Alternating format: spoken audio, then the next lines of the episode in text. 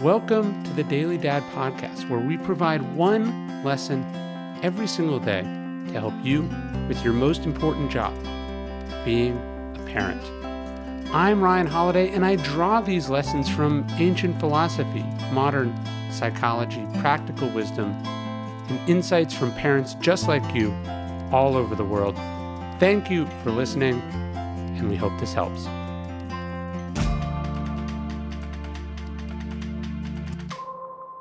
You can be a dad anywhere. When we think teacher, we think classroom. When we think leader, we think the corner office or the lectern or a general in front of their troops.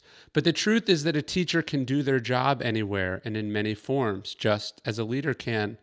Plutarch would say of Socrates that he did not set up desks for his students, sit in a teacher's chair, or reserve a prearranged time for lecturing and walking with his pupils. No, he practiced philosophy while joking around and drinking and serving on military campaigns and hanging around the marketplace with some of his students, and finally, even while under arrest and drinking the hemlock. He was the first to demonstrate that our lives are open to philosophy at all times and in every aspect while experiencing every emotion and in each and every activity. As with teaching and with leadership and with philosophy, so too with parenting. You can be a dad anywhere. It's not just on fishing trips or at family dinners. It's not just about carrying them around in a baby Bjorn or going to back to school night. It's not about punishments or incentives or rules or life lessons, though, of course, it's about all these things too. Remember what we talked about with quality time versus garbage time? It may just be that the most impact you'll have as a dad will come while joking around. It may come on a walk. It may come on how you do your job and how you show them your work.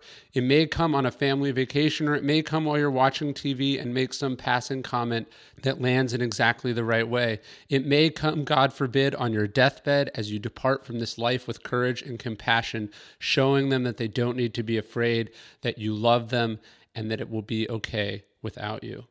Being a dad is not some official thing. It's not sitting on high, doling out pronouncements and demanding obedience. It's something you do anywhere and everywhere, every minute of every day, in the same way that Socrates taught by example, by getting down to their level, by being open, and by adapting to the situation at hand.